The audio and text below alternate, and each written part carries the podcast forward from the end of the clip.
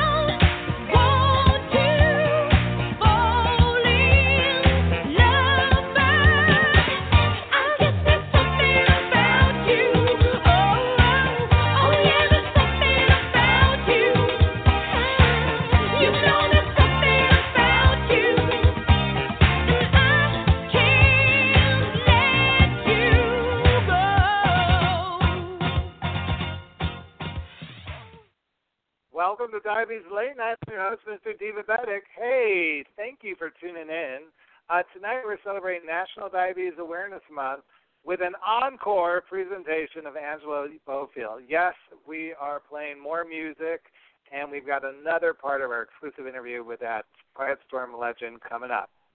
I mean, this is all part of the pandemic, right? We we do this is the first time we've ever played an artist back to back, but uh, interviewing Angela Bofill was such a highlight of my year that I wanted to extend the joy, and so I have been in an Angela Bofill bubble for the last two months. Uh, the song you just heard is "Something About You," and it's from Angela Bofill's third album, her first album with Arista Records. She mentioned that Clive Davis. Uh, she met Clive Davis long before she was signed to his to even her first record contract uh, one day she walked into his office and she played him her song "I Try," and uh, it wasn't even finished yet. And he said, "My God, you've written a classic R&B song." I mean, Clive Davis is actually at the top of the record industry, so that must have been high praise for someone who was a new artist. And I think her wonderful writing skills, along with her strong, distinctive alto, are what helped Angela Bofill become a mainstay on the Quiet Storm radio format. But she doesn't just use her voice to sing, she uses her voice to advocate for her own health. Angela Bofill experienced two strokes about 10 years ago, but she still has a positive, humorous personality and that fighting spirit which you'll quickly hear in my upcoming interview. Um, throughout the podcast, we're also going to be playing, featuring more great music from Angela Bofill, and this album is the essential Angela Bofill album, courtesy of Sony Music. My other guests include Angela Bofill, Patricia Eddie Gentle, Evetta Petty from Harlem's Heaven Hats. We love Yvette. Yvette and I teamed up on faith-based outreach years ago. She's back tonight to tell us how to coordinate a hat with a mask um, for the holiday season. And then, as a special surprise, kind of a glamour fearless moment, we have a drag queen health, heart health advocate, Mutha Chucka, who resides in San Francisco and Palm Springs, is going to share his her health uh, adventures with us regarding heart and help lift our spirits as well. So throughout the podcast, you're going to be hearing more Angela Bofill, but right now I'd like you to take a minute and check out 5 equals 10 men's underwear and leisure wear merchandise. 5 equals 10 is donating 10% of their company profits to Divabetic. Help us make this world a better place. Go to divabetic.org for more details. November is National Diabetes Awareness Month, and we're going to celebrate with music, which we do on every podcast. You better have a good icon. I, I just I can't tell you how much I enjoy Angela Bofill, but her initial success uh, on GRP Records prompted Clive Davis to sign her to Arista uh, to the Arista record label, where she had a streak of hits, um, including Too Tough, Break It to Me Gently, I'm on Your Side, and our next song, this stirring top 20 pop hit, Tonight I Give In, uh, courtesy of Sony Music. Let's listen.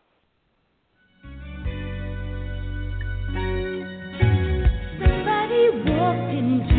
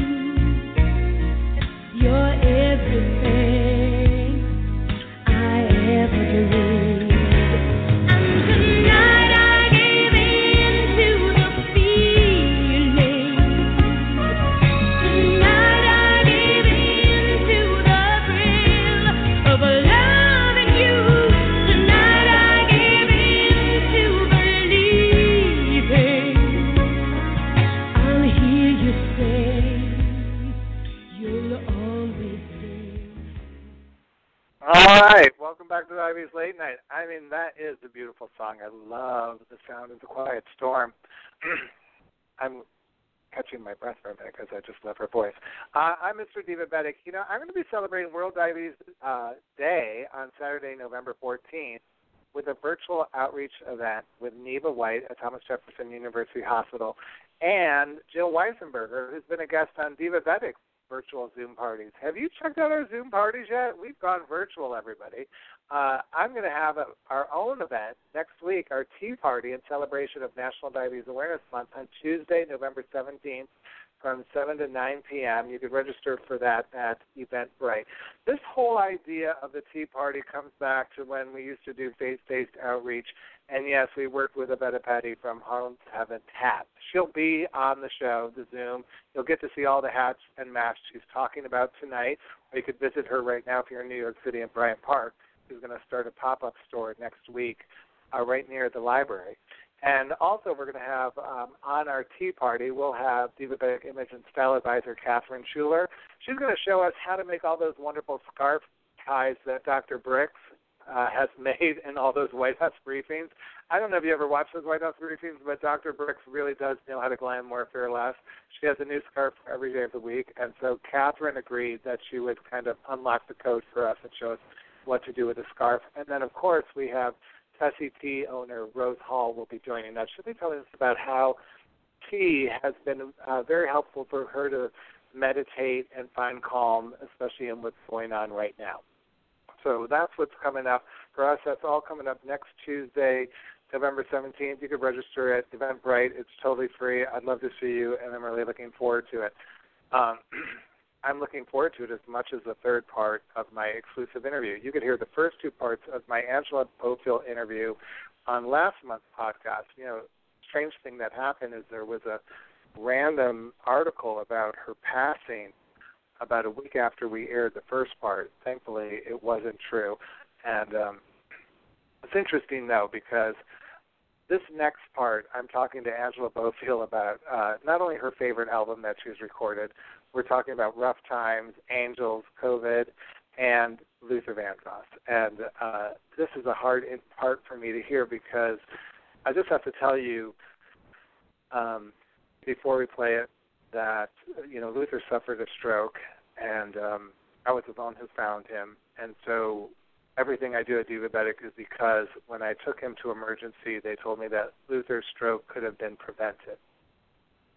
Thankfully, Angela Bofill, when she had her stroke, her her daughter was right there and rushed her to the hospital, and was and helped her on her health journey, which you'll hear. So it's just so full circle for me to be able to uh, bring a peer of Luther Vandross to you and have her take a minute to talk about her personal and professional life with us on this podcast. So let's listen to my interview with Angela Bofill.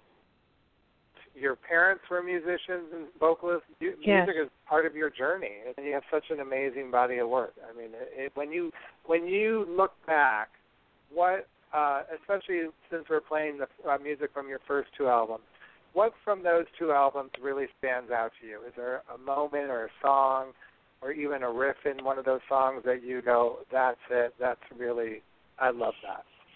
Well, our favorite album of, my, of myself, Angel of the Night. You know, big deal nowadays, angels. and uh I believe in angels. You know. I love hearing you talk about your music. I, I love the fact that you even had one of your friends, Valerie Simpson, submitted a song, Rough Times, Ashford and Simpson, on your first album, Angie. So even in that way, you were gracious to involve some of your friends. I mean, rather talented friends, we should tell everyone. Is that your idea to bring them on board and ask them to submit something for that album? Yes, yes. And you know, every uh, cast and call, you know, songwriters, you know, a lot of demos are, are here, he here, and uh, Valerie uh, Valerie Simpson was, uh, submitted uh, Rough Times, you know, song of the ages, huh? 2020. Yeah, well, th- Shoot it up. absolutely. it's getting us by. You're right. It really does capture that moment for sure. like you said, both albums really speak to you, uh, give the complete sense of who you are uh, musically, not only vocally and as a songwriter, but also pay homage to your history, your family's uh, history with your Cuban and Puerto Rican roots. A lot of music critics are looking back on these specific albums you did with GRP, as well as uh, one of your label mates, Phyllis Hyman, in saying that you two laid the groundwork for Anita Baker's critically acclaimed Rapture and the success she had, because the the two of you were combining soul and R&B and jazz, and kind of laid the foundation for her to then build her success from. How do you react to that? I'm just curious when you look back. I met uh, Anita Baker uh, uh, once. Uh, Anita Baker attended my concert. A big fan of Anita Baker. I love her uh, album, uh, Rapture. you know, Patti Austin. You know, music. I feel the music. I love language of love. I love love. I'd like to just ask you, if we can, um, I want to ask you for a few words of inspiration to send to our audience tonight who might be struggling with health issues. I mean, you are Angela Bofill. You're a beautiful uh, songwriter, vocalist, and also just such a strong spirit. Uh, what can you tell some of our fans tonight who probably need to hear some inspiration from you, as you said, during these rough times? Well, every moment counts, you know, and uh, not wasted uh, negative uh, energy, you know. Happy, uh, work, you know. Uh, this too will pass, you know, and uh, hang on, hang on. I appreciate the sky every day, you know, awesome sky because uh, God paint. I saw the sky, but beautiful every day. God paint a picture, you know. Enjoy it, you know. That means so much to me. You know, I hear you speaking, and um, I miss Luther Vandross so much, and I wish uh, I I could have more time with him, uh, like you. And it's it was it just means so much to myself and our audience that you would come on and share some of your experiences with us, so that we could help empower other people to keep their house a home and learn how to uh, prevent or delay a complication from occurring like strokes. Well, my pleasure. Also, don't worry about Luther because around in the spirit around, you know, never die, you know. Another plane, you know, a still Earth, a, a different plane, you know. My my mother passed on, passed away at 2010, but uh, I still a spirit uh, talk to uh, uh, spirit, you know. I feel it, you know. Yeah, no, you're right, and, and I absolutely feel that. And uh, yeah, we're keeping the legacy alive. His family is doing the music. We're we're keeping his legacy alive uh, with using his story to help and motivate others. And it's important, you know, because people wonder how these things are connected. And you know, I'm just so grateful that your daughter was right there with you when you were uh, Yeah. in crisis. You could be there. I wish Yeah. I could have been there for and it's hard, isn't it? Sometimes when your body lets you down. I mean, that's it's a hard thing to overcome. You take your body for granted. I'm sure maybe you didn't because you have such an extraordinary talent, but for most of us, we we tend to take our bodies for granted. Yes, yeah. But uh, every day, I pray, uh, uh, thankful, and living a moment. Every moment counts, and uh, you know, uh, I love my body. you know, I'm grateful to have it. It's amazing, and you know the sounds you make with your voice is just so unique. It's incredible. You know, to me, when I look at uh, when I hear your music, I know exactly who it is, and I don't feel like that's so common today. What is it about that? Is there? Do you think there's a record vocals differently today, or do you think some? uh, Why do you think some of the, so many distinctive voices came out of the era you were a part of? I don't know her very distinctive voice. Ali, also Alicia Keys, you know, it happened. Different time, you know. Maybe uh, this is. I know I hate to say that because uh, of COVID. Maybe aspire a new generation uh, artists, you know, musical art, you know, uh, um, uh, helped uh, calm the spirit, you know, surprise, you know. You know, what this what has this been like for you with the sheltering in? And I know you live in California, so not only dealing with the sheltering in from COVID, but you're also dealing with all the uh, fires. How has that affected you and your family? Well, you know, quarantine. you know, I love my room. I love our TV. you know, this too will pass. You know, also incredible. I wonder, I wake up, a sky that red. wow, you know. But uh, now uh, blue skies again. You know, uh, air clearer up. You know, I have a, a rain dance because uh, expecting rain, uh, hopefully. Hope so too. We should tell everyone once again. Please check out um, Angela Bofill's live from Manila, her 2006 uh, recording, and it's available at angela-bofield.com. So that song, uh, that album includes a lot of your signature songs. Uh, at what at, you said at one of your favorite places, the Philippines. I think it would be a great thing to go to your website. You could download that or buy a hard copy of it on your website. Thank you, Angela Bofill, Okay. again for on the show Thank tonight you, Beth. again, you have been you're part of the soundtrack of my life, and I know so many others, and we appreciate having you on the show.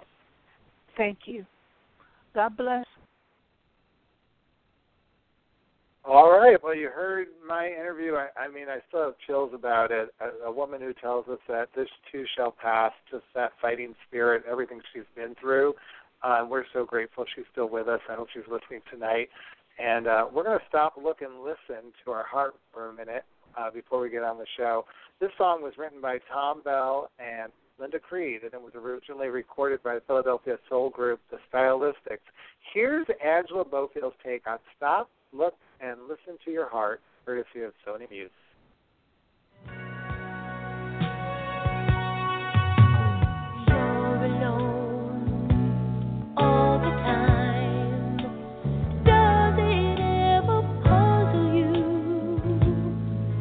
You asked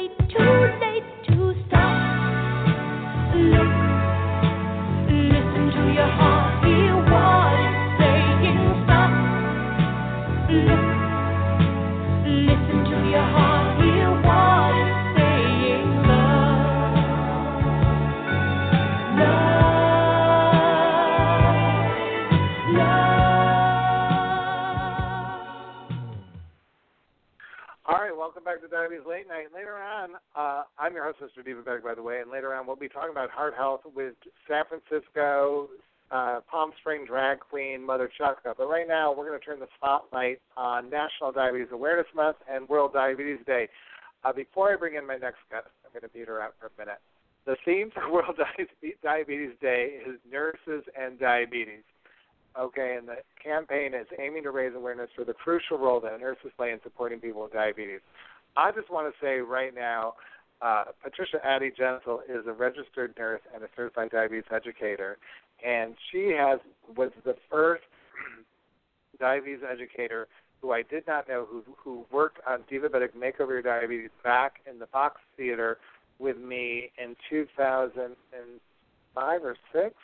Uh, we met, and I just, oh my gosh, uh, how do I say this? She believed in me, and she stayed with uh, that program. We brought her on. She continued for the three years we did that program, and since then, she's been on all of these podcasts.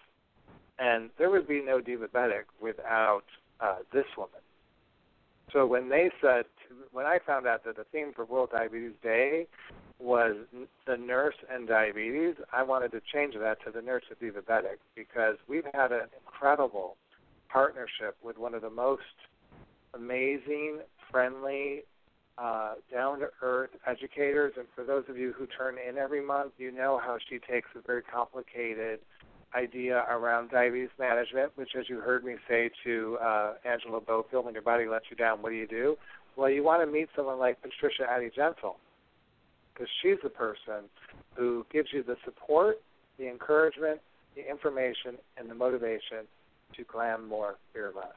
So it is my privilege to invite the nurse in diabetes on the show. Please welcome Patricia Addie-Gentle. Hello, Patricia. Hello, Max. How are you?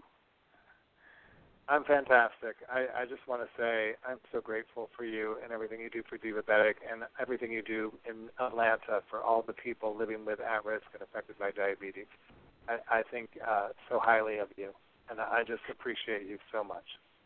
I appreciate that introduction. You were just, I mean, I, I wondered for a minute if you were actually talking about me, but that was just. uh that was just a, a lot of things of you said a lot of things about me that I have not thought about myself, but I do appreciate you seeing quality in what I do. And thank you for continuing to have me as a part of your team. Well, you know, Patricia, this has been a hard year for all of us, and specifically for you. And uh, it would be it's important for me for you to know that. I just count Thank on you, so you, and it, it means so much. So you know, a lot of people count on nurses, and according to the World Health Organization, nurses account for 59% of all the healthcare professionals, and they estimate that the global workforce totals 27 million professional nurses. Per- nurses are often the first and sometimes only health professional that people with diabetes interact with when they're uh, diagnosed with diabetes. So Patricia, as a nurse, as a working nurse, we're going to talk more about your history of how you got into the profession. But as your nurse, as a nurse, and as also a certified diabetes ed- educator, it, have you experienced that where you are really the first person there when someone's getting diagnosed with type one, type two diabetes? Yes, multiple times, many, many times. Um, when someone is diagnosed, even before the education, I guess, or, or before anything sinks in, especially if it's type one or even a type two who um, is experiencing extremely high blood sugars where insulin is needed. Uh, usually it's a nurse who comes in to teach that insulin injection technique. And so even before I was certified as a diabetes educator, I can recall many, many times when I was the person tasked with that particular duty to teach someone insulin injection technique. As a certified diabetes educator, of course, um, my strategies and what I teach and the way I teach and the information that I cover has changed drastically. Uh, so there is a big difference in having your encounter with a registered nurse as opposed to a registered nurse who is a certified diabetes educator. Um, I, I So see that difference in my own experience. So how did it change? Give us a before and after. Um, before I really knew diabetes as well as I know the pathology and you know what's happening and, and that type of thing, the technique is what was emphasized. This is how you do it, A, B, C, D. But there was no, uh, well, I won't say no emphasis, but not as much emphasis on complications or what may happen if if you're not uh, eating a meal with your insulin injection or timing that meal properly or changing insulin injection sites. Of course, as a person's journey in diabetes evolves, they have multiple visits and that information surely will come even if their first encounter may not be with someone who's certified but i feel that now all of that kind of information is necessary even at the very beginning they need to know even if they're going to have a follow up appointment in 2 or 3 days you still need to talk about the hypoglycemia and what to do, how to react to the hypo, how to react you know, in case of emergencies? When do you come back into the office? When can you just call your doctor? Or when do you need to show up at a hospital? So, you know, what's an emergency? How to correct it? If the blood sugar is low, there are things that you can do or prior to uh, contacting your doctor, even. I have to say, though, it, it sounds like it would be an information overload because I would think the other thing that might have changed from how you used to do things to today is the emo- emotional component. I mean, everyone I know who's been diagnosed with diabetes, the minute they hear that diagnosis, their heart drops uh, and they they stop listening. So I wonder, Absolutely. you know, I I mean, I I agree with the information you're giving, but I mean, as you you know, you've been with us all these years. We we focus so much on the emotional side, the mental side, the attitude side uh, around this. I I, I think um, I'm curious, when you first meet these people, what is their emotional state? Uh, it, it depends on the person, but there are some who are really, really, really um, not ready for the information. There are others who have experienced diabetes in their family, and they know a little bit. So they are pretty receptive to the things that you're saying. Although it's overwhelming and they're thinking, you know, this couldn't be happening to me or I thought I would escape it, although there are other family members who are diagnosed. But yes, when you first encounter a person, um, on that first encounter, emotions are usually all over the place.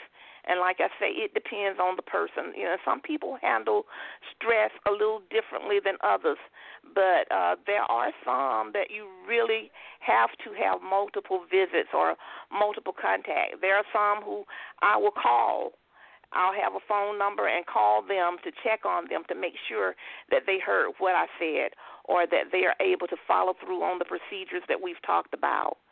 Uh, one of the worst encounters I've had was in an intensive care unit when I had a physician who actually wanted me to do the whole nine yards of, of education, which is totally not uh, the right time for that type of education to go on. So you have to pretty much deal with the survival skills.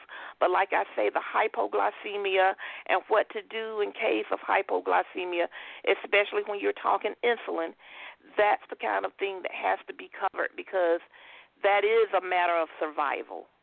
But basic survival skills is is pretty much all that they can handle at the initial onset.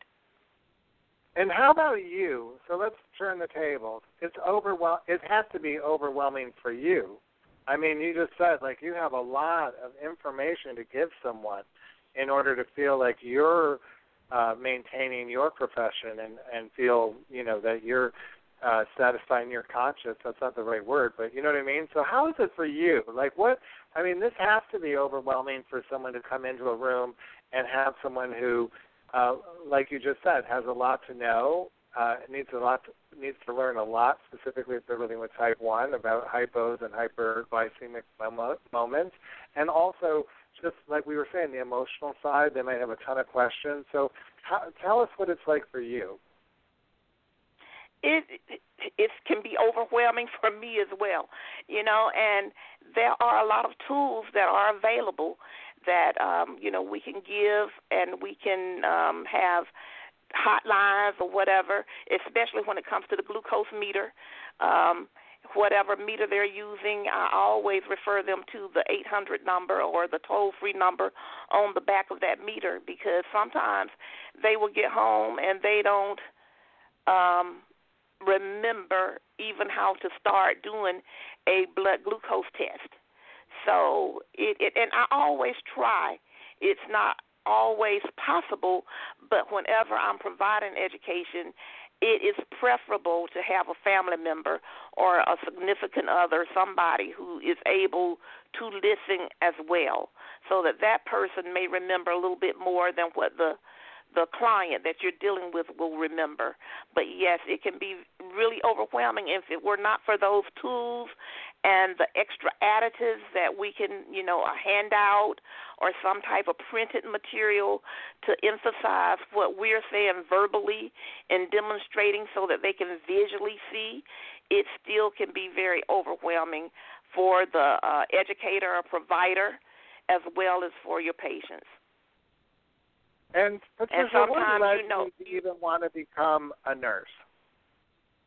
Um, well, when I was in high school, it was kind of like I knew that healthcare was the way that I was leaning, but I actually was interested. I was a biology major uh, my first year in college, and I was leaning towards becoming a physician. I lived in, a, grew up in a rural area of Georgia, and my parents took me to the hospital, the local hospital, and I was fortunate because I was escorted into the director of nurse's office, and we had a long conversation about how I could begin my career in healthcare. And um, although she knew that I was leaning towards being a physician, she kind of twisted the way I thought about it and encouraged me to become a nurse. And she gave me so many incentives that um, I was willing. I started as a CNA. She provided, um, you know, the educational uh, route for me to get certified as a CNA. And then um, she gave me schedules that accommodated my school schedule when I was in high school as well as in college. And healthcare is all that I know. I have never worked in any other area except for healthcare. I started at the local hospital at age 17. And spring break, Christmas break, I was at the hospital working. And like I say, my schedule was pretty much strategically planned. So, in addition to that, she promised that if I went to a nursing program, because we were so professionally poor in the area and nurses were needed, we had very few registered nurses. So she made sure that I was able to tap in on the resources that the hospital provided for nurses to get scholarships and tuition reimbursement, and everything just went well from that point on. And, And what I was got her it- name, just so we could give, give her the full shout out? What was her name? Sure, her name was Teresa Chavaria, and she was Well, a I'm wonderful. so, I wonderful Teresa. mentor. I want to. I, I don't know where she is today, but wow, what a legacy you gave Teresa. I mean, I just uh, again, uh, Patricia, I just have to say, amazing. So then, uh, just fast forward as to what made you want to go become a certified diabetes educator. well, like I say, even before I was a certified diabetes educator, even before I knew that there was such a title, I had a physician um, that I worked with who was a diabetologist, and I was doing telephone triage with Kaiser. And this physician approached me and he said he was in need of a, he called it a diabetes resource nurse and he wanted someone who knew diabetes and knew when his patients were getting in trouble and be able to advise them properly when they need to go to the emergency room rather than telling them to wait until the next day and come in the office and be seen or whatever or if there was not a, an appointment for a couple of days down the road so he selected me and asked if I would be willing to, because he said, you know, I, I've watched the type of work you do and I feel like you can really do this. So I started at that point to do uh, courses and learn as much about diabetes as I could, and it developed to the position of a certified diabetes educator. And I've loved every minute of it. You could hear it in your voice. There's no doubt that uh, you found you you were chosen for the fields you work in, and, and like I said, we're so grateful that you are. And with that, are you willing to go into the letter grab bag and answer a question from one of the divas? Sure, sure. Okay, we've got. Let's see. Reaching in here. It's Elaine from Mississippi. Hello, Elaine. Thanks for tuning into the show. Um, I'd like to talk about this issue. I'm living with type 2 diabetes, and I don't have to take insulin any longer.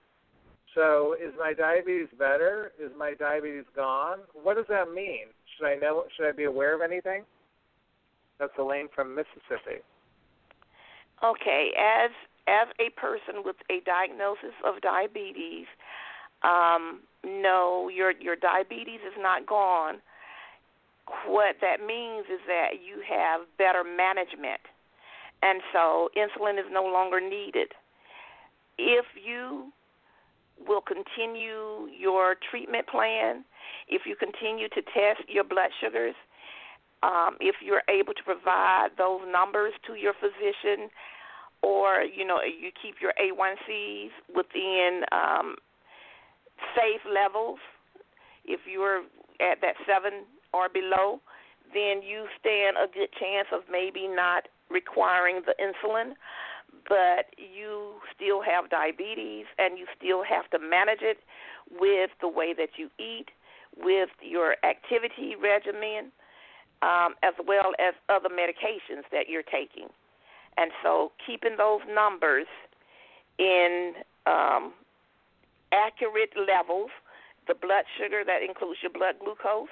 You want to look at your A1C. You also want to look at your cholesterol and lipid levels. So just make sure that you and your doctor are managing together and that you are really on track. And perhaps, hopefully, we will hope that you will not have to go back to insulin. It is possible that you might, but it doesn't mean that your diabetes is gone, but you are in better management of it. All right, I appreciate that advice. Elaine, thanks again for tuning in to Diva Talk Radio on Blog Talk Radio or checking us out on iTunes. Patricia, you're coming back a little bit later because we're going to talk all about metabolic syndrome. Those are the two key words for National Diabetes Awareness Month, and you're going to help figure out what that means in a little while. But first, uh, we're going to hear some more music. Then we're going to meet Har- Harlem's Heaven's Hat, Yvette Petty. Gosh, I can't get my words out tonight. Um, find out about how to wear a mask with a hat and be stylish all through the holiday season. Um, and then we're going to meet the drag queen who is uh, an advocate for heart health, Mutha Chucka. But here is a song that uh, Angela Bofill talked about her teaming up with Boz Scaggs on our last podcast in the first part of our interview. Uh, Boz Scaggs is an American singer, songwriter, and guitarist. He became prominent for a series of albums from the late 70s, like Lido Shuffle and Lowdown. Here is her duet with Boz Scaggs entitled Ain't Nothing Like the Real Thing, courtesy of Sony Music. I've got your picture hanging on the wall, but it can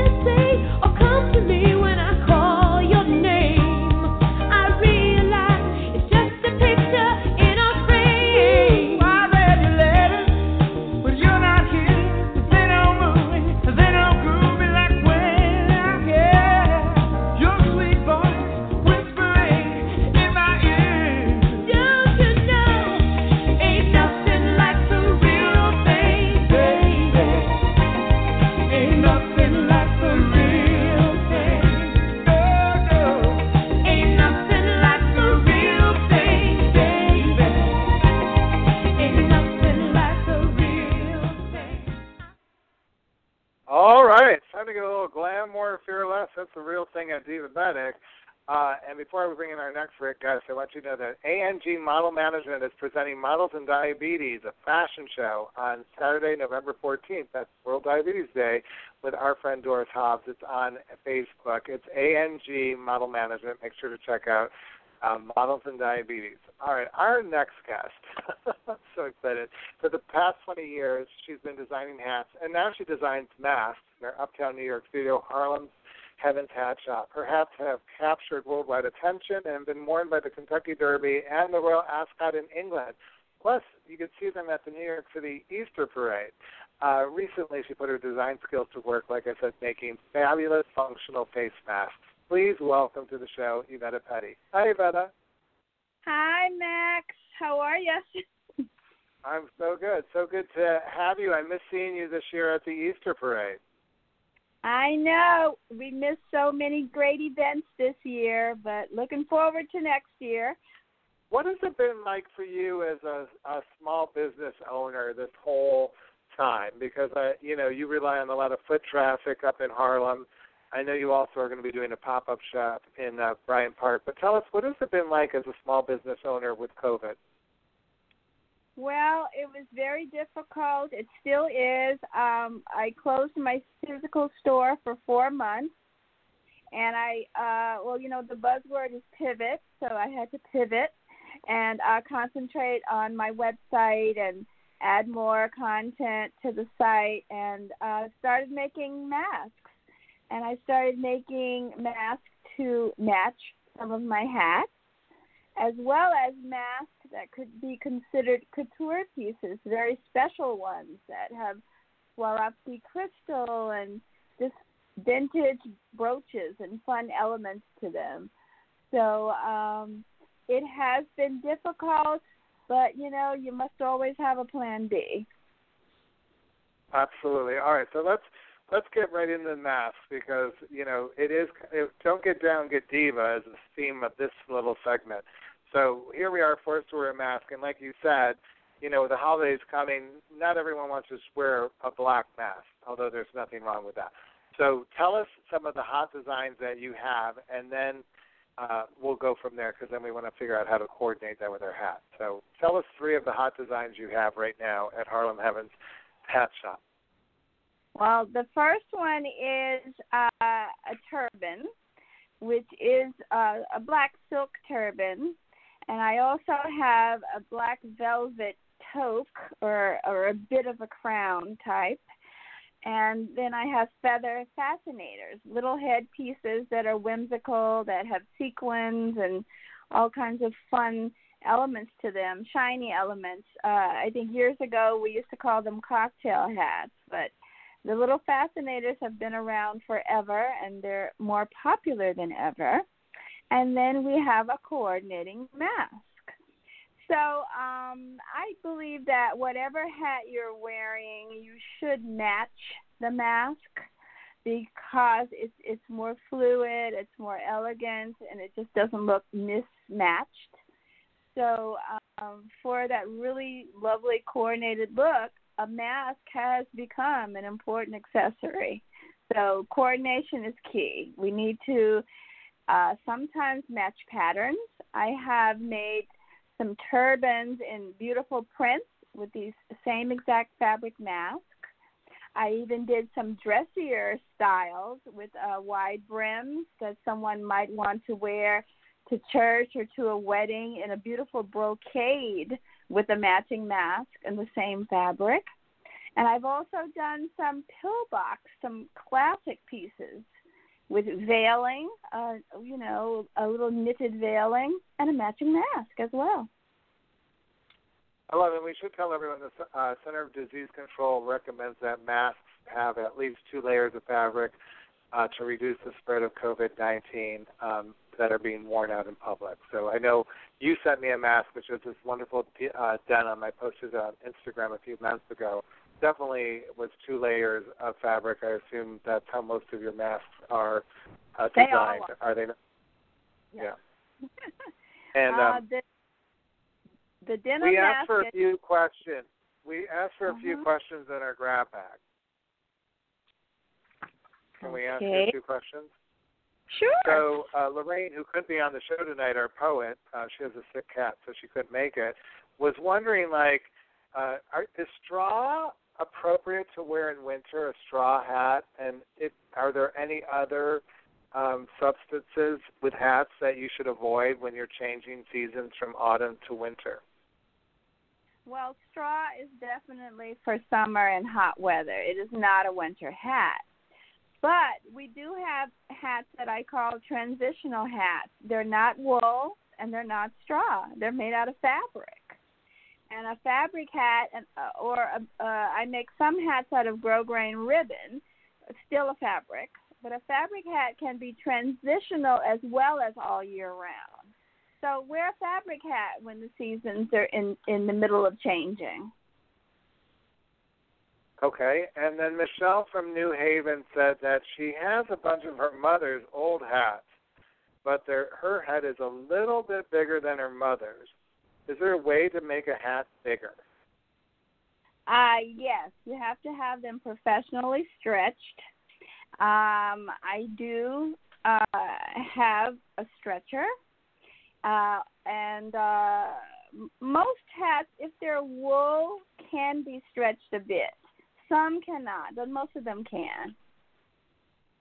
You know, they can Well- always email me a photo of a hat, and I can let you know right away if it's possible to stretch it.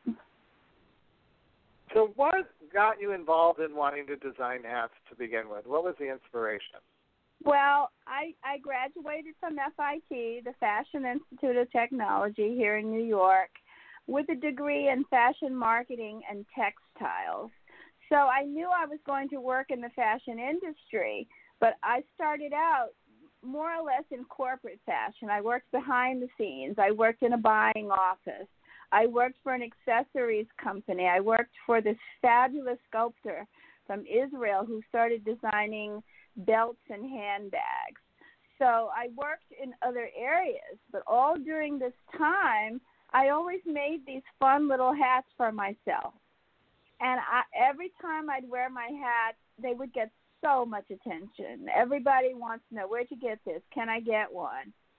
So my aunt, uh, uh, who always was ready to uh, start a new small business, was uh, said, make up a few of these. Let's do one of these pop up markets down in Soho. Let's test them. So the hat sold out immediately. So we would do these little markets here and there, and then I decided to actually quit my corporate fashion job and become a hat maker, a milliner, self taught. Uh, you know, we opened up a small shop together, my aunt and I, and that was over 30 years ago. So the hobby became the profession. And it's a tight. uh, When I see you in at Easter, it's a tight little community of milliners, right? I mean, there. It just seems like you have such a strong bond with other milliners. Is that true? Uh, yes, I am on the board of directors of the Milliners Guild, and we are an organization of hat designers and hat makers all over the country. Uh, um, most of us are here in New York, and we march together at the Easter parade because the hat industry really is a small industry. My particular industry of handmade hats. We're not really talking about like mass produced factory hats. We're talking about the art of millinery, where you're sitting down, hand making hats that may be just one of a kind, or you know, you may do multiples, but most of the time it's one of a kind. So it is a small industry, and most of us know each other. And it's great to be a part of the guild, so we can share information and share skills, and it's it's it's just a great organization. Okay, well, here's a million dollar question. You know, Aretha Franklin uh, made headlines, or her hat did, at a past inauguration. It actually had a Twitter account, Aretha Franklin's hat. Kamala Harris is going to be attending the inauguration in January. What hat should she wear? Or you could choose to tell us what hat you would have put on her this past Saturday night in her um, acceptance speech, or her, I should say, Vice President elect speech. Well, let me start by saying that Aretha Franklin's assistant actually called me to make her a hat for the inauguration. so Did you make that I- hat? I did not make that hat. I was actually on my way to the inauguration. They called me very last minute, like two days before. And I was just making plans to get out of New York City and head to D.C. So it was a little too late for me to make her something. And I, I really couldn't just do it that quickly. And it was disappointing because the hat became so famous I really should have just dropped everything and sent her a hat because the hat ended up like uh like you said with its own Twitter account. But uh getting back to Kamala Harris, I'd love to see a little fascinator on her. I think she'd look terrific in a little mini headpiece. Like a, you know, a little whimsical little headband of sorts. So when like she was in all white or cream on Saturday, can she wear any color? Or is that just she would have to wear white? You know what I mean? Or does her shoes have to match her hat? Or, you know, walk us through that. That's an issue for anybody. Well, the shoes don't have to match the hat, and since she was wearing that lovely cream in honor of our suffragettes, um, she really could wear almost any color hat because the hat can become the focal point. So the other uh, parts of the ensemble can matching, and the hat can be on its own. I would I have love it. loved right, so something, you know, in in the pink or fuchsia family would have been gorgeous on yeah, her. like a blush, right? Like some kind of blush. Oh, I'm gonna pick it would have been that that Mhm. color on her on her blouse, which was so beautiful. All right, so that was the glamour. Let's talk about the fearless. I know you're living with type two diabetes. You've been living with it for several years now. How does fashion influence your ability to manage your diabetes? Well, I think that I I could never be depressed about it because I'm always busy, you know, getting ready for the next fashion show or a stylist has called me and they're getting ready to do a shoot. We just did a shoot for Italian Vogue. Uh, in March, I had a full page in Vogue, the issue with Billie Eilish on the cover. So I am so busy going from one project to the next, and I enjoy the fashion industry and I have to take care of myself to keep my energy levels up and keep up with all these very very young people in the industry and um you have to be fearless you really do And and what I mean, those are long hours. Uh, that's a lot of time. I think when you get so focused on fashion, sometimes you're not really in your own mind space and thinking about your numbers or your blood sugars. So how how do you ma- balance that? Has that ever been an issue where, you know, I, I know long hours from working in the entertainment industry. You can't really focus on yourself so much. Sometimes you you're focused more, like you said, on the deadline or the excitement of the photo shoot. well i really try to be careful now uh i i think the one thing that uh the pandemic and and being at home for four months really really taught me it, i got a, a better handle on my food prep and and just making sure i made a lot of healthy dishes a lot of vegetable dishes. And i i sort of it sort of it it, it really improved my my eating my eating and and my whole diet. Just just having that time at home to really really learn better ways of eating. So that's the one thing that has come out of it for me. And now it's nothing for me to prepare my lunch and take it to work with me as opposed to you know ordering from any takeout in the area. So i've gotten so much better I love that. That's great news. All right, I have two more questions before we wrap up. The first one is, um, I want to talk about your aunt Eve. You mentioned her earlier. She was such a powerful, graceful, graceful, stylish woman, and she really, to me, represents this era of flair and sophistication in marvelous women of color. And I, when you think back to who she was and the way she carried herself, it was just so wonderful. Uh, Just tell us a little bit about your aunt. We haven't spoken, uh, we haven't seen each other in quite a while. I, I just always think of her. She's just, I don't know, she's like a diabetic icon to me for for many reasons. Well, I'm to start with the very, very early days when I was a little kid. We're to say uh like late 60s or and early 70s. You know, she was actually a registered nurse and she worked in cancer research at Sloan Kettering most of her career and then at the uh VA hospital uh after that. But she was uh, a sorority uh member. She was very, very social and she was really, really into designer, fabulous clothing. And she attended a lot of social events. She owned lots of evening gowns, and each event back then was like amazing prep. I can remember her getting a lot of things custom made. And I'm, you know, I'm say maybe I'm about 10 years old and I'm watching her getting dressed for one of her parties. And she has on a floor length silver foil gown. It's actually made out of quilted paper. So this full length paper gown and it's silver and then she has on a silver wig to match. So I was 10 years old and I had already kind of started my own little business. I was making earrings. So she really saw my talent early on. So she saved some of the silver fabric from this silver ball gown and gives it to me and tells me to make her some big silver earrings. So the most fabulous thing I've ever seen is her stepping out in this silver quilted paper ball gown, big silver wig, and my silver earrings. So that's the kind of aunt I had. Each event was glamorous. I mean, she wore things like a fur sweater and a matching fur miniskirt with that. We used to call them go-go boots with boots. I mean, she was so so stylish, and uh, she really really did see my talent early on, and she nurtured it.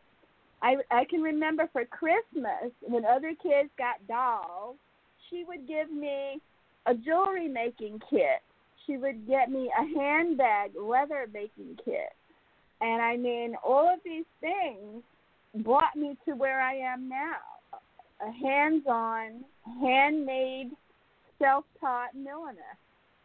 So I really, really have to thank her for that. I, I always feel like between her and and my other family members, uh, my godfather was Kermit Morgan and his partner Carl Davis. And back in the 80s, they owned the swankiest men's clothing store on the Upper West Side. It was called Le. And if you were a man who was into fashion back in those days, that's where you shopped. NBA players and uh, you know, Bill Cosby and you know the mayor of Atlanta. You never, you just never would know who you would see in that store.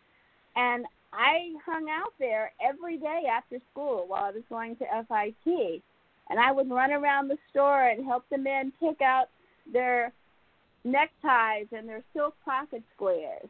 And and I just learned about customer service and I always say I was trained by the best.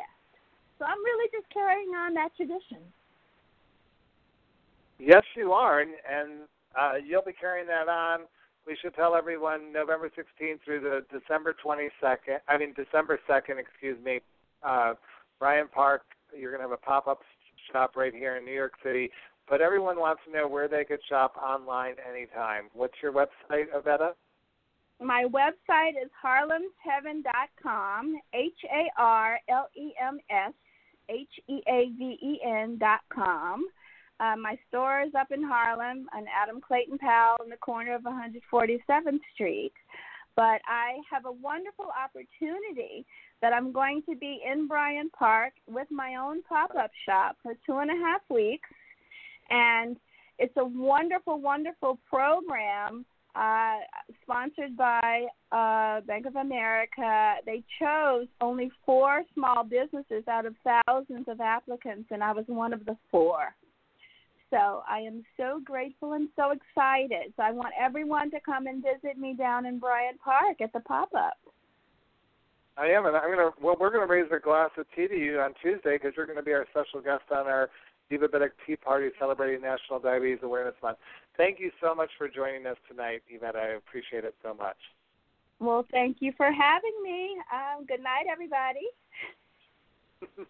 All right. Well, um, now to Michael Walden, who uh, scored multiple plat- uh, platinum successes, worked with uh, Aretha Franklin, Whitney Houston, and Angela Bofill. On that album, he managed uh, with Angela. He managed to help her score a top five dance hit from 1983. Too tough. Here's the ti- title of uh, that's the title of our next song. Let's listen to "Too Tough" by Angela Bofill.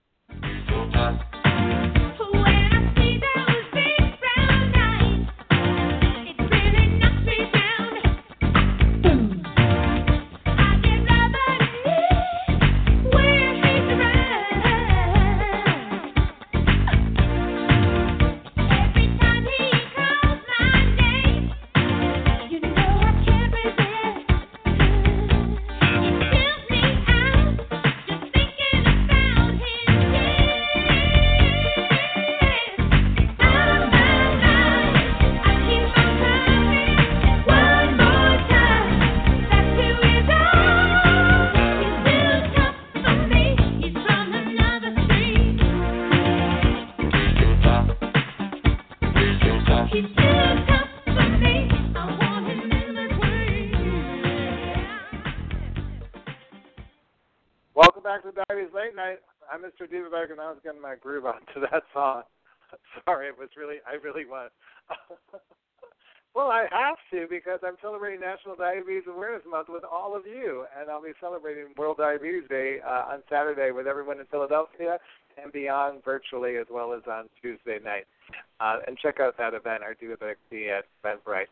I also just want to remind everyone that ANG Model Management will present Models in Diabetes on Saturday, November 14th on Facebook, so check that out. Uh, right now, though, we're going to talk about what is tough. What's too tough is what my next guest uh, went through when they um, suffered a health crisis based on their heart. We had an exclusive interview coming up right now with the beloved uh, San Francisco drag queen who now resides in Palm Springs. It's Mutha Chucka. Uh, I read about Mutha Chucka on Twitter on the American Heart Association's website, and I was so taken with the way that she's using the art of drag to help educate people about heart health.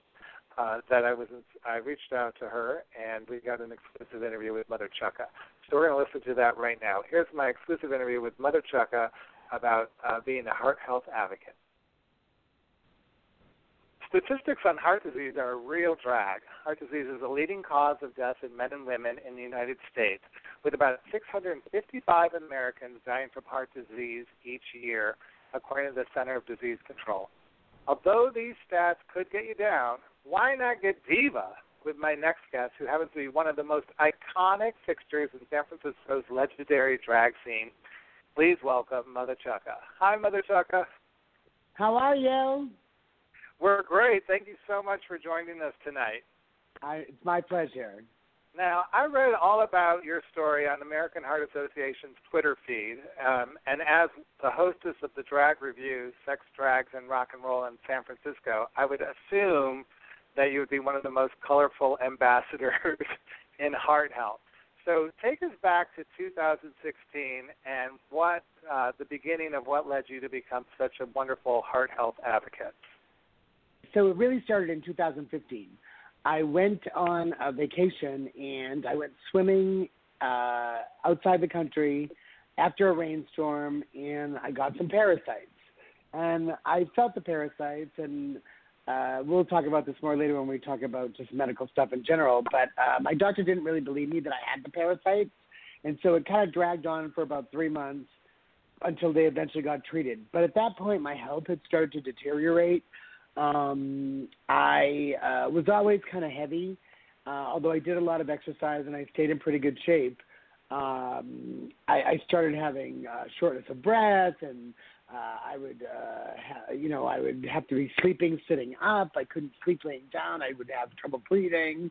Um, you know, I had some symptoms, but I continued to walk and do exercise and stuff. So I didn't think anything was really wrong with me. I just thought I was getting old. and then um over Fourth of July weekend, I had just come back from a work trip to Europe. It was my first one ever, and I'd gone to London and Paris. And in Paris, I walked about uh, twenty thousand steps a day. And in doing that, uh, it turns out I had uh, caused a blood clot that was in my lo- the lowest ventricle of my heart. Uh, to uh, a piece of it broke off because I had gotten the blood flowing so well with the twenty thousand steps, uh, and it went into my kidney. and it killed a part of my kidney, and it made me super duper sick. Uh, and so I ended up in the emergency room over the weekend, and they couldn't really figure out what was wrong with me. They kept thinking it was a kidney thing, uh, and then it turned out that it was a heart thing. uh, I was in the hospital for about 15 days uh, with cardiomyopathy. Eventually, they did a, um, a cardio uh, scope uh, test where they went in through the artery and looked into my heart, and that's how they discovered the blood clot. Did you have any family history of heart disease before? I mean, did you ha- have any prior knowledge or even suspecting uh, in any way, shape, or form that something might be happening to your heart? I mean, there was some sporadic stuff. So my grandmother had had a stroke, but she was in her 80s at the time. Uh, she did go blind, and eventually, uh, years a couple of years later, passed away from the complications. Uh, my dad had had a heart issue and a stent put in uh, in his 60s, uh, late 60s, and then and that was really it for heart stuff. I mean, no, there's not. I, I have uh, sisters who are less likely to have a heart attack than me just because they're women, uh, and my dad has only a sister, and my mom ha- seems to have a heart of steel, so she seems to be able to withstand anything. So I, I think maybe I got a strong heart from her, but it was just complicated by circumstance. Okay, so now I just want to get I- everyone to get in your headspace. So now take us forward again. I, I didn't mean to cut you off before. You, and sorry about that. What I did want to throw in was I I did have high cholesterol off and on, and I was probably on cholesterol medication, you know, some kind of cholesterol pill at the time. Uh, my blood pressure was always kind of on the border because I was heavy, but I did a lot of exercise, so I kept it down. I managed it through exercise uh, before you know the heart problems resulted in me having to take medication for it. Uh, my personal headspace, I mean, you know, I had had an EKG probably when I was 50. It was great. My heart was in great shape. I mean, I exercise, you know, I biked to work for 25 years that I was in San Francisco, or 30 years almost, because I even did it before I got here.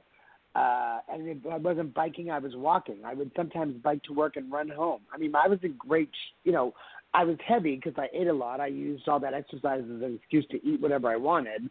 But I did a lot of exercise, and my heart was in good shape until something caused a problem with it. But as you said in the article, you felt like you were at death's door at that moment. So I'm just kind of curious because, like you said, you felt like you were in pretty good health, but you're also leading this very active life uh, with Flair and Dazzle, where you're working late nights as an entertainer. You're around alcohol, cigarettes. I mean, you're the name of your show is Sex, Drugs, and Rock and Roll, which kind of goes plays to that lifestyle. So how did you? I mean, how did you respond to that? You know, be that wake up call, so to speak. And then, you know, like many of our listeners have trouble adapting a new habit. How did you start to change? Because you, you really, you know, the lifestyle of an entertainer isn't really conducive to, I would think, a heart health lifestyle. Certainly, cardiomyopathy will change it for you. so I didn't. I it wasn't an it wasn't a choice. I, I didn't have the energy to get out of bed, so there was not going to be any, any entertaining. So you know, I mean, I didn't make a, a slow change like in, in lots of other things in my life over the years. I've conquered smoking cigarettes and and other things. I did a slow change. This was more of an abrupt change because I had to go on warfarin. I had a blood clot. Uh, warfarin affected my my digestive system, and uh, basically I had a diet. Not to be gross, but I had diarrhea for about a year. Uh, and so I could eat whatever I wanted. I was eating about 10,000 calories a day and losing weight. It was kind of amazing. But that was just the immediate thing. As soon as my body started to get healthy again and go back to normal, the weight came back on very quickly. But I still didn't have the energy back. So it was really like step by step. I mean, it just takes time, right? So first, I lived on a third floor walk up. So first, I would do the stairs. I would go up and not up and down the stairs. I would just do one stair, go up and down it, up and down it, up and down it, up and down it, you know, ten times a few times a day. Then you get to be a little better, and I would do the whole stairs, the the whole stairway. From there, I walked around the block. That took three months. You know, even doing it like a few times a day. I I, I literally slept 18 hours a day. I mean, I could not stay awake. I had no energy. Everything was. I mean, walking to the kitchen to the sink was an effort. It was rough, but then you know once you come out of it, or you know you start to you start to feel like you're on the mending side of things. we talk a lot at Divabetic about accepting your diagnosis. And so in those days, like you're saying, where you're sleeping 18 hours, you're walking up the same feet, uh, same step repeatedly. That's a huge 180 from your your former life. What what got you through?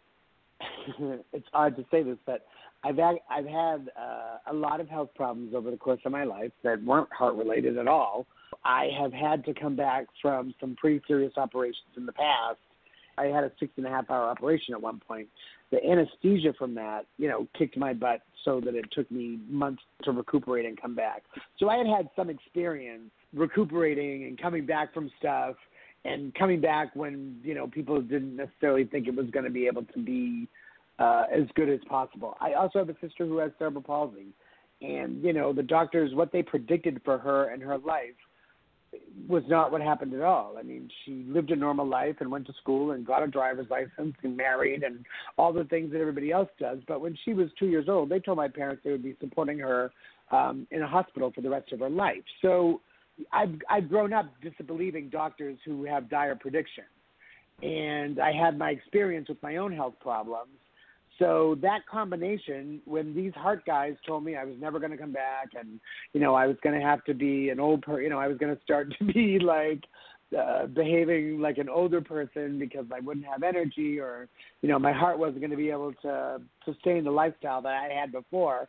Well, I just thought, "F you, man! I'm gonna one step at a time. I'm coming back," and I did once I got around the block, then I went two blocks, and then I went to the BART station, and then you know, eventually, before I left San Francisco, even during COVID, I mean, I, I twice a week I walked from my apartment to the Embarcadero, which is three and a half miles, which I don't think that they would have predicted many that in 2016, or at least it's not the impression they gave me.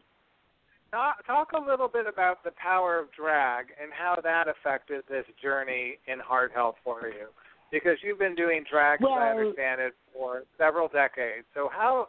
You know, we Uh, all watch RuPaul's Drag Race.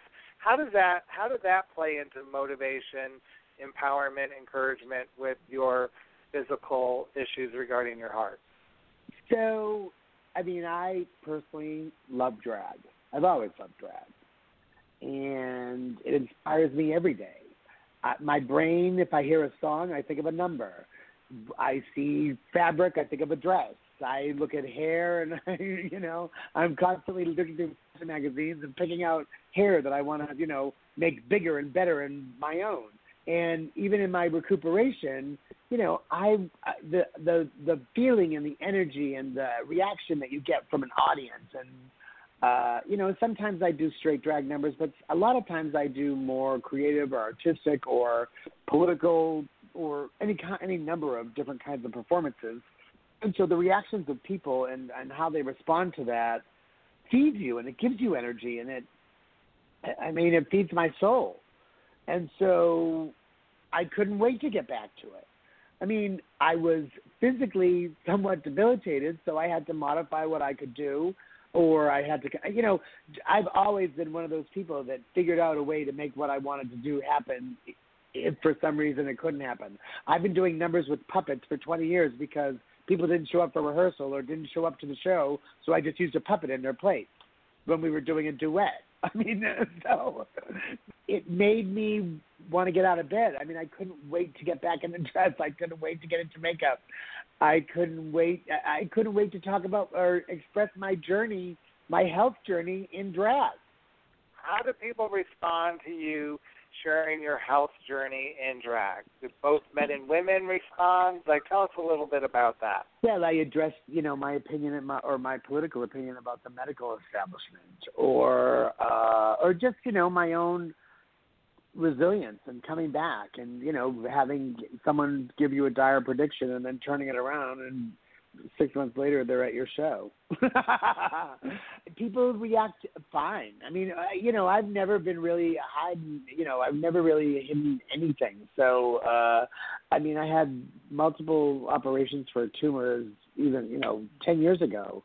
uh, I was in the hospital for 10 days and had a half million dollar operation for this crazy tumor that I had. It was called a hemangioma. It was very, I mean, everybody knew it was public. I wore scarves for six months and that was that.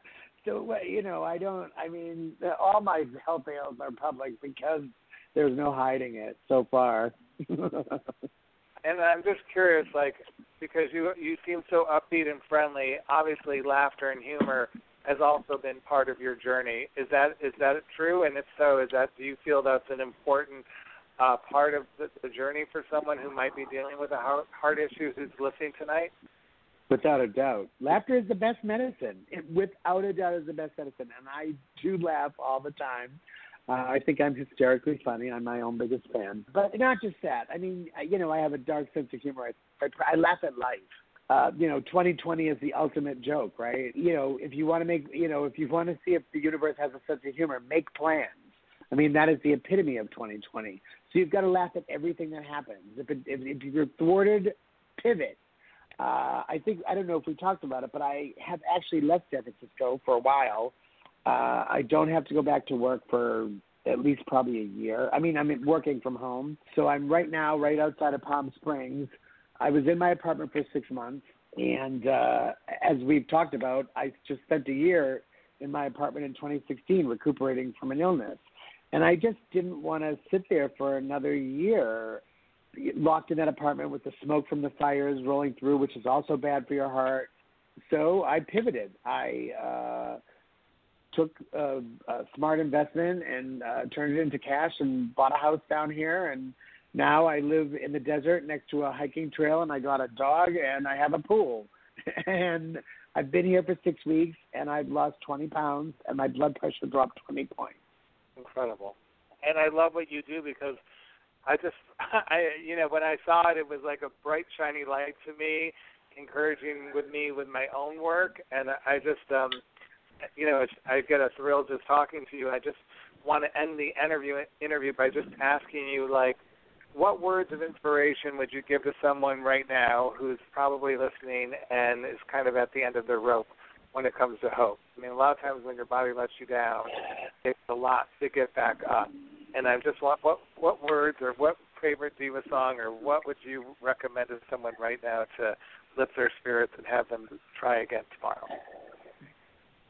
You know what? One step in front of the other. I mean, that's what I would say. Pardon my profanity, but just take the step. Not taking the step is doing nothing. Take the step. If, I mean, if you're if you're having problems with your health, sometimes it's out of your control. Sometimes it's not. If it's in your control, just take that first step. If you fail, take it the next day. I mean, I tell people this all the time. I quit smoking a thousand times before it stopped. I just kept doing it. I mean, every day I started with I quit smoking. I mean, but eventually I didn't, and and now I haven't smoked for far longer than I ever smoked. Uh, but I mean, with anything, you know, and all those diva songs that I love are the ones where they're surviving, where they go on, where they overcome adversity. And I don't mean to be silly, and I'm not minimizing it at all, but that's what I want to put out into the world, and that's what I want anybody who's out there who's unhappy in any way. I mean, I've raised money for suicide prevention. For years, I worked with the Leukemia and Lymphoma Society. I've raised money for cancer. I've raised money for Alzheimer's. The Heart Association was another group that I came into contact with and did some stuff for them. And, you know, I ended up, uh, I was hosting a bingo thing for the Heart Association. And in the conversation, you know, you have to keep talking when you're hosting bingo. So I talked about my heart, and that's how the whole social media campaign came about. I mean, you just got to keep going. I mean, people are going to tell you you can't do it. Doctors are going to tell you. Your friends are going to tell you. Come on. Anybody can do anything they set their mind to. It's one step at a time. Whether it's, you know, you want to cure cancer, go to college and become a doctor and get your butt moving. Otherwise, don't whine about it. Great advice. Thank you, Mutha Chucka, for joining us tonight. We might have to bleep out a couple things, but we love you. Thank you. Sorry. wow. All right, that was our exclusive interview with Mutha Chuck. I I hope you take away some of that glamour, fearless attitude uh, that she shared with us. And right after we play our next song, Patricia Addie-Gentle is going to come back and talk to us a little bit about the connection between heart and diabetes. But first, we're going to listen to more music from our November musical icon. She's a native New Yorker of Cuban and Puerto Rican descent. Angela Bofill was one of the first Latinas to score many crossover hits in the urban pop world. Here's another one of the hits off of her Essential Angela Bofill album entitled I Do Love You, courtesy of Sony Music. Let's listen.